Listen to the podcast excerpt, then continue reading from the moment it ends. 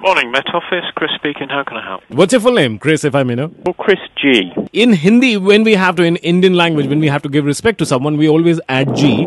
Chris G, Okay. Oh, well, that's good. I'm, I'm, I'm happy with that. how's the weather in Manchester tomorrow? There's an India Pakistan oh, match. Manchester, certainly it is a bright start tomorrow, but then it will become a bit more cloudy around midday and a 40% chance of some light showers will be the case for a couple of hours and then heavier showers. Heavier? Yeah, from about four o'clock. So the evening's not looking so good in Manchester.